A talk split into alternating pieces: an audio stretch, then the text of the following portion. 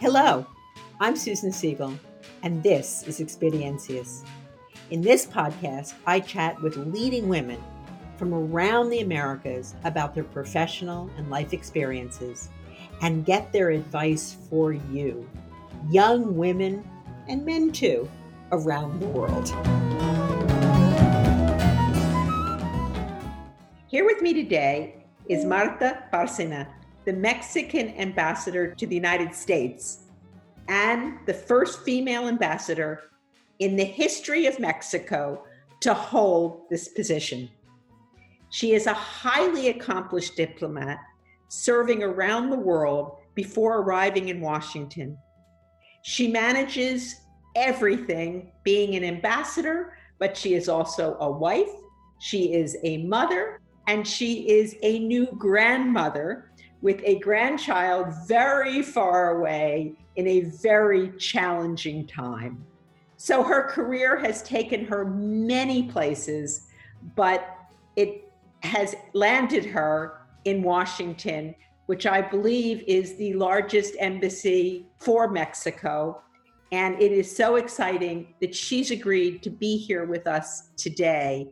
So, Marta, if I may, could I just start by asking you to just tell us a little bit about yourself. I mean, what what made you decide um, to be such a pioneer and go into the diplomatic service in Mexico? Well, I think there is a combination of experiences and and of family influences. You know, I am the eldest of six, and um, because after me come four brothers I kind of spent a lot of my childhood with my grandparents. And I have a, a very special grandfather who was uh, a doctor, an x ray doctor, a radiologist.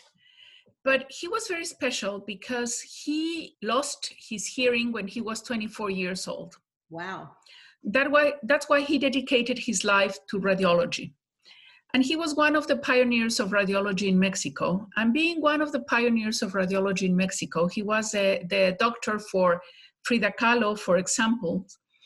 But among other people, he was the, the private radiologist for people as Jaime Torres Bodet, our former foreign minister, director general of uh, UNESCO, minister of education.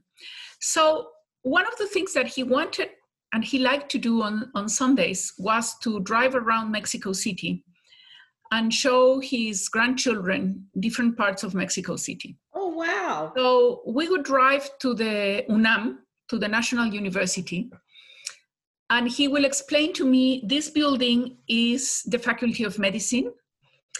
I, I didn't study here because I studied when the Faculty of Medicine was in downtown Mexico, but here you study to be a doctor.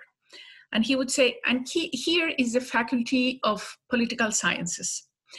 And here you study to become a diplomat or an ambassador, as my friend Jaime Torres Bodet. And I said, and what is that? I said, well, Jaime Torres Bodet was a Mexican ambassador to France and he represented Mexico. So I said, oh, I like to be that. And, uh, and, and so maybe that's the first memory that I have of someone talking about the diplomatic career and with a reference to Jaime Torres Bodet. Then I continued my studies. I was always passionate. How old were you? Uh, maybe about seven or eight years old. Wow, that's really amazing that you were influenced at such a young age. Yes, but at the same time, he always was giving me to, to read biographies. And my other great heroine was Madame Curie. So I was always looking, what should I be, diplomat or a nuclear physicist as Madame Curie? I love Madame Curie. yes, it was pretty pretty impressive, and and my grandfather being a radiologist, then the Madame and Pierre Curie, Marie and Pierre Curie were key for him. So I was always passionate about uh, history, geography, literature. Uh, but I, I was also trained as since I was very young as a, as a classical ballerina. So since I was 13 years old, I used to dance every afternoon after school from 3.30 in the afternoon until 8 o'clock. So I wanted to become a professional dancer. But when I ended high school, I had an injury and I wasn't able then to, to join uh, a company or to try to get into the Royal Ballet or, or, other, or other school. so I, I had to decide to go to the university or just wait to get better from that injury. And I decided to go to university and I went to the Universidad Iberoamericana, the Ibero-American University, to study their communications. At that time, Ibero-American University did not have the career of international relations, only UNAM. And UNAM had been in a series of strikes, so you couldn't enter UNAM at the same time that when you were leaving high school. So I studied communications, but I always was fascinated by international communications, international press, and, and I was a good student. So in, in one uh, in one very specific period, the foreign ministry, instead of having an open and public uh, examination, it was uh, an invitation to join the foreign service for the best students of the university. So I was submitted as one of the candidates by Ibero-American University, and I joined the foreign service when I was 21 years old, one of the youngest uh, diplomats. Did you have to take an, an exam to get in? Yes, yes. How many women were there? Well, at the beginning we were 1000 i don't know how many women. Then the the group was shortened to 500 and then to 100 and at the end of those 100 we joined the foreign service only eight. And we were four women and four men. Wow. and um, so it was gender parity then. And i think almost since then most of the exams into the foreign service have been uh, gender parity 50-50 or a little bit. The problem is not to join. The, po- the problem is to stay in the foreign service. Because i don't doubt the capabilities of women to pass exams and to join but then all the rules and administrative procedures and bureaucratic procedures in general are not gender friendly.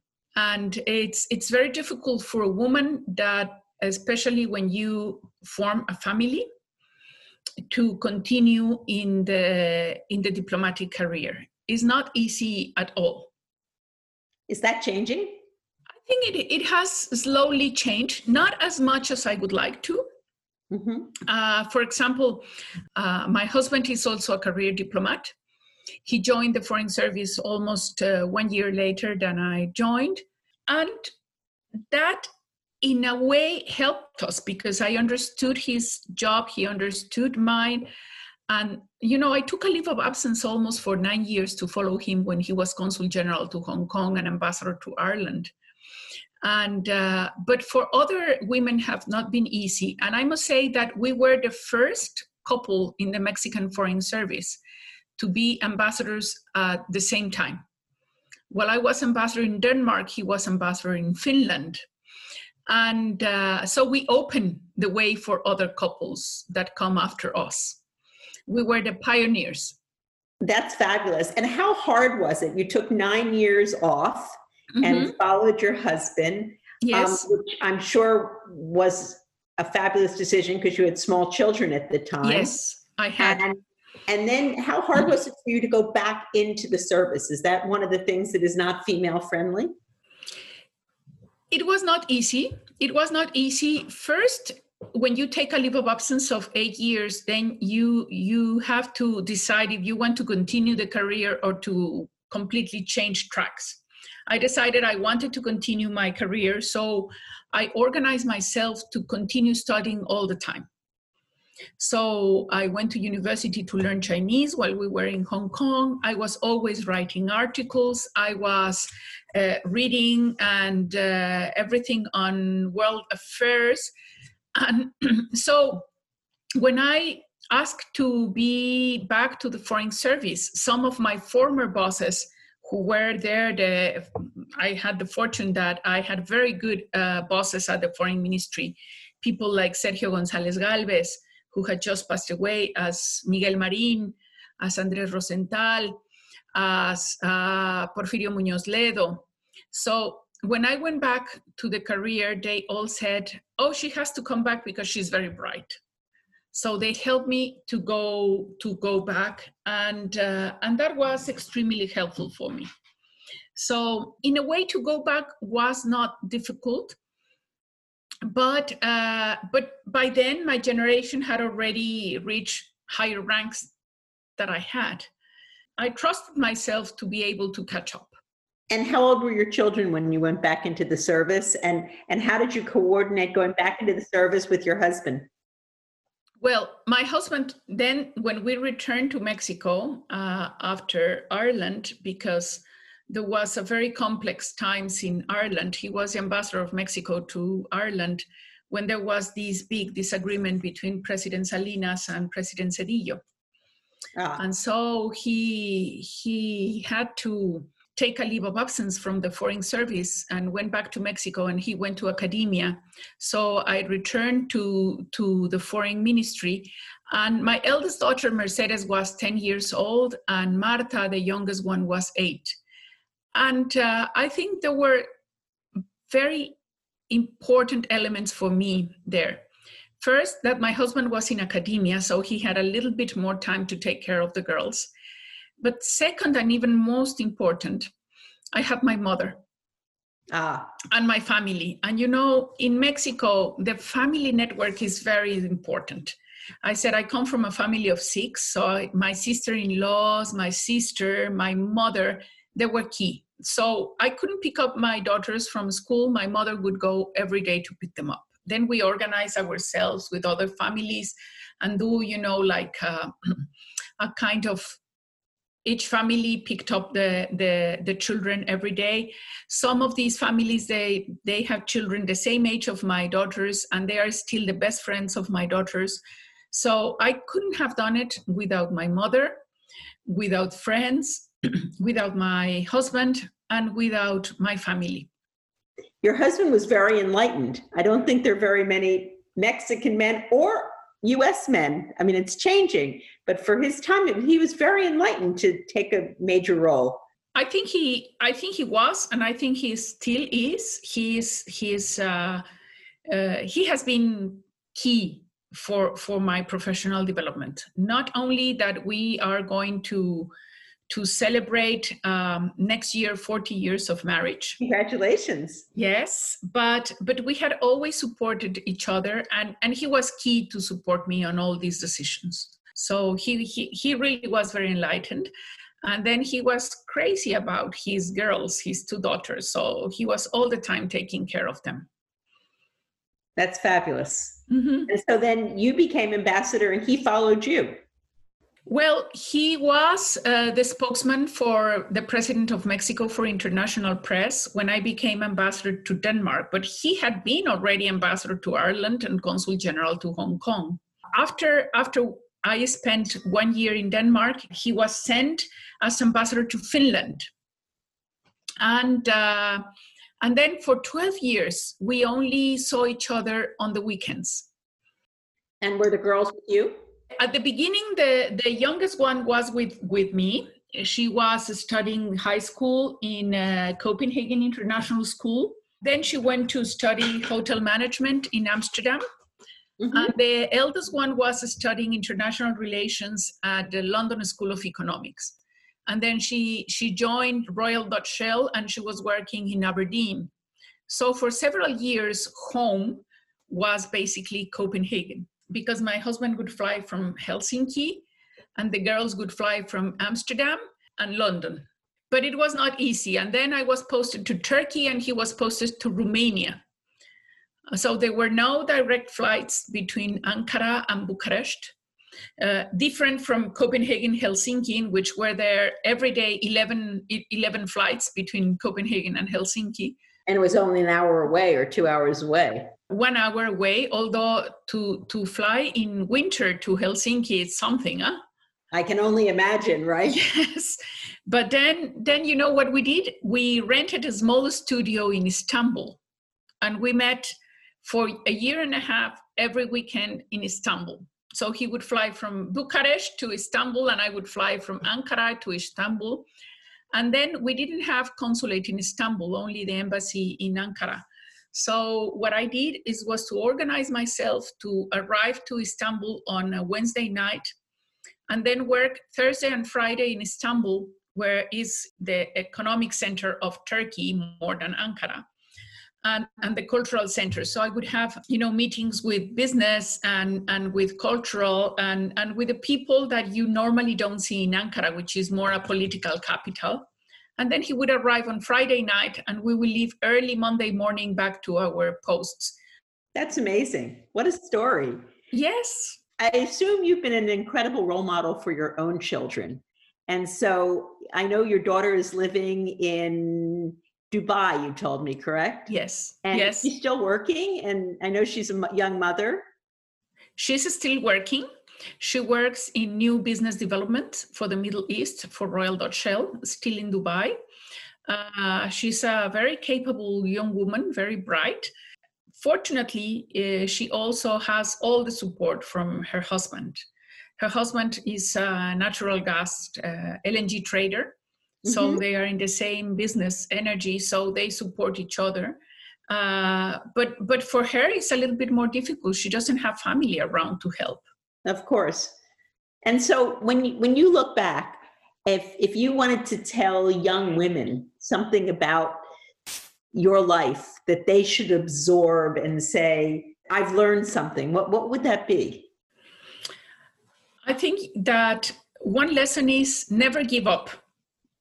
There are difficult times and times in which you can want to say enough is enough and i'm going to do something else this is too hard but don't give up. Never stop learning and preparing yourselves. If you have to go into a leave of absence for several reasons because your husband is posted somewhere else or or because you have small children always continue to prepare yourself. And then of course if possible find a partner that shares your vision of the world. That means that really agrees with you that you you have the right and the need to have an independent professional development. So i would say those three basic things three or four basic things. Don't give up. Always continue to prepare yourself. Uh, find someone that can accompany you in this vision of the world. And and always uh, learn to set priorities. There are times in which the professional life or, or the activities that you're doing in your professional lives are uh, paramount, but other times in which family is key. And you have to learn when to take those decisions and said, now my family goes first. Now it's time for me for my professional development. I guess I have two more questions. I'm sure I could, I have 20 more questions, but mm-hmm. as you sit and you look, um, do you still find challenges in your professional life being a woman? And how do you find Washington? I think I have found challenges. You know, Mira, I, am going to show a book that has just come out. It's called Seat at the Table by Susan Sloan. And she was asking me this Are there many women seated at the table? And I said, No, if you go back to see the images where there's very difficult negotiations on tariffs and migration took place last year, the first meeting at the White House, we were two women on the Mexican side, me and Secretary Marquez, no woman at the American side. Not surprising. No. And so there is still this uh, trend in which there are still very few women seated at the table. There should be more there should be gender parity. But at the same time, when I read articles on how the women leaders have managed the COVID crisis much better than other colleagues, then it gives me hope that we are in the right direction. When you see people like Angela Merkel, like Jacinda Ardern, this, then I know that we are on the right track. But there are still many difficulties. There are not enough women seated at the table sometimes they are not taking seriously enough and the approach of the women to negotiations and this is sometimes uh, different to the one of the approach of men. Men tend to be, in general, not always, in general, more confrontational. And we women tend to try to reach consensus. So men normally thinks, oh, when I have in, a problem in front of me, I will deal with it. I always think that we women try to say, oh, our main purpose is to avoid problems, is right. to solve them before they become big. So uh, that is why I think it's so important to have women at the table and women at the decision making processes because i'm sure that the, that, that the decisions taking will be less confrontational less macho oriented to call them one way and that we will be able to solve many issues when they are in the first stages instead of getting into the last stages of ultima, ultimatums i couldn't agree more i think women try to find consensus there's much less ego in the room, in my opinion, when you have women at the table um, than all men at the table. Now, if you went to the same meeting in Mexico, how many women would be at the table? Well, now the, the government of President Lopez Obrador is almost gender parity in the cabinet. I think at the foreign ministry, uh, there is one woman that is vice minister under Secretary Marta Delgado out of the four, but the but but the head of the cooperation agency is also a woman. So I think in Mexico it will be a little bit uh, more balanced. And of course, in Congress we have gender parity. So I think in Mexico it will be more balanced. But I must I must say that we have to take care that still many of the women taking part in political life and this they still think some of them with a man mentality we have to compete, we have to succeed, and it doesn't matter how we get there. And I think the important thing is to be at the table while at the same time preserving this gender approach of saying, I will not succeed, you know, leaving corpses behind me, but I will do it in a different way. The other day, I was chatting with the Minister of Interior of Mexico, and she said that, um, you know, she's the one who deals with all the governors. And she said that even some of the governors were surprised that she was not calling them to give them orders, so say, you have to do this, but to ask them, how are you seeing this problem? How are you going to solve this? And sometimes also the men misread these attitudes for weakness. So, to get the right balance on how to create consensus, how to be respectful without the other thinking that you're weak. That's the challenge, right? That is the challenge, I think, for women, particularly for women. And do you see it changing in the next generation? Oh, yes. Oh, yes. I see the next generation much more uh, self conscious, much more empowered. But, but I, I also think that they have a lot of challenges in front of them. And now this COVID is even changing the world in a way that we still don't understand. And then one of the big challenges that it's going to be related to gender, but also is how to combine the individual freedoms with the community needs you know the huge debate for years between libertarians and communitarians in philosophical arena. And and this also has to to do a lot on what would be the role of gender in in these in these issues. And uh, and we have seen also in this pandemic that for example a lot of essential workers are women. Absolutely nurses, you know, cleaners at hospitals, not to say doctors. even farm workers, doctors. And uh, and this is something uh, I think this pandemic will it needs to make us think in in a different way on gender, on what is essential, on who needs to be better paid, on how to recognize uh, the people that maybe we take for granted while they are doing really an incredible job and guaranteeing us food in our tables uh, you know health assistance so i think we will need to be much more generous and to have compassion and empathy and as two of the main characteristics for the future. And I think uh, women are, in general, very good for compassion and empathy. I couldn't agree more. And I think that COVID 19 is changing so many, so many different lives. And, and we don't know what the outcome is going to be or how it's going to be. Um, but I think it's also teaching us something very important, which is we have to stop, we have to think about friends, we have to think about family, because I think we've lost so much perspective. Um, you know, so many of our leaders are just talking about hate. They're not talking about all of the really great qualities about where we are today. So I think COVID 19 has certainly made me rethink about what's important in life. I, I couldn't agree with you more. I, I think it's, it's time to reflect, to think, and to find a way forward together as families, as an extended community with friends. And in this case, in what is the future for us together as, as Mexico and the US? What do we have uh, in the future for both of us? I totally agree with that. I think that, you know, it's a very short sighted view when my country thinks that our lives and our countries aren't intricately linked. We depend so much on each other. And this idea that, you know, we talk so much about the supply chain, to me, yes. we shouldn't care. The supply chain should be a North American or a hemispheric supply chain.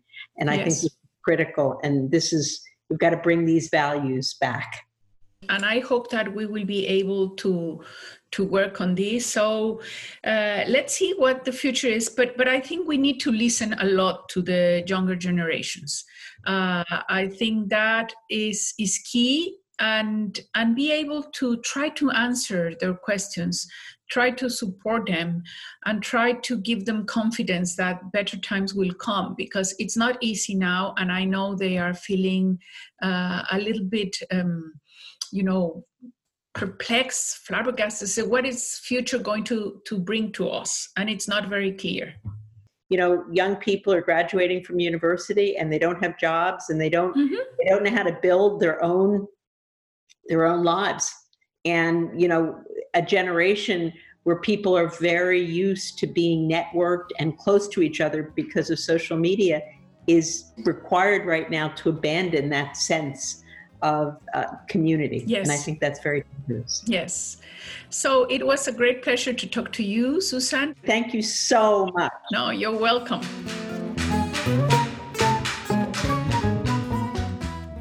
Thank you for listening. I'm your host, Susan Segal. This podcast was produced by Luisa Leme, Sarah Bonds, and Elizabeth Gonzalez.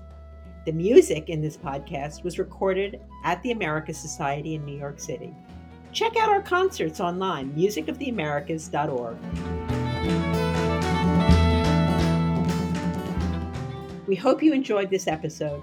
Please write a review, share, and subscribe at Apple Podcasts, Google Play, Spotify, or wherever you happen to get your podcasts.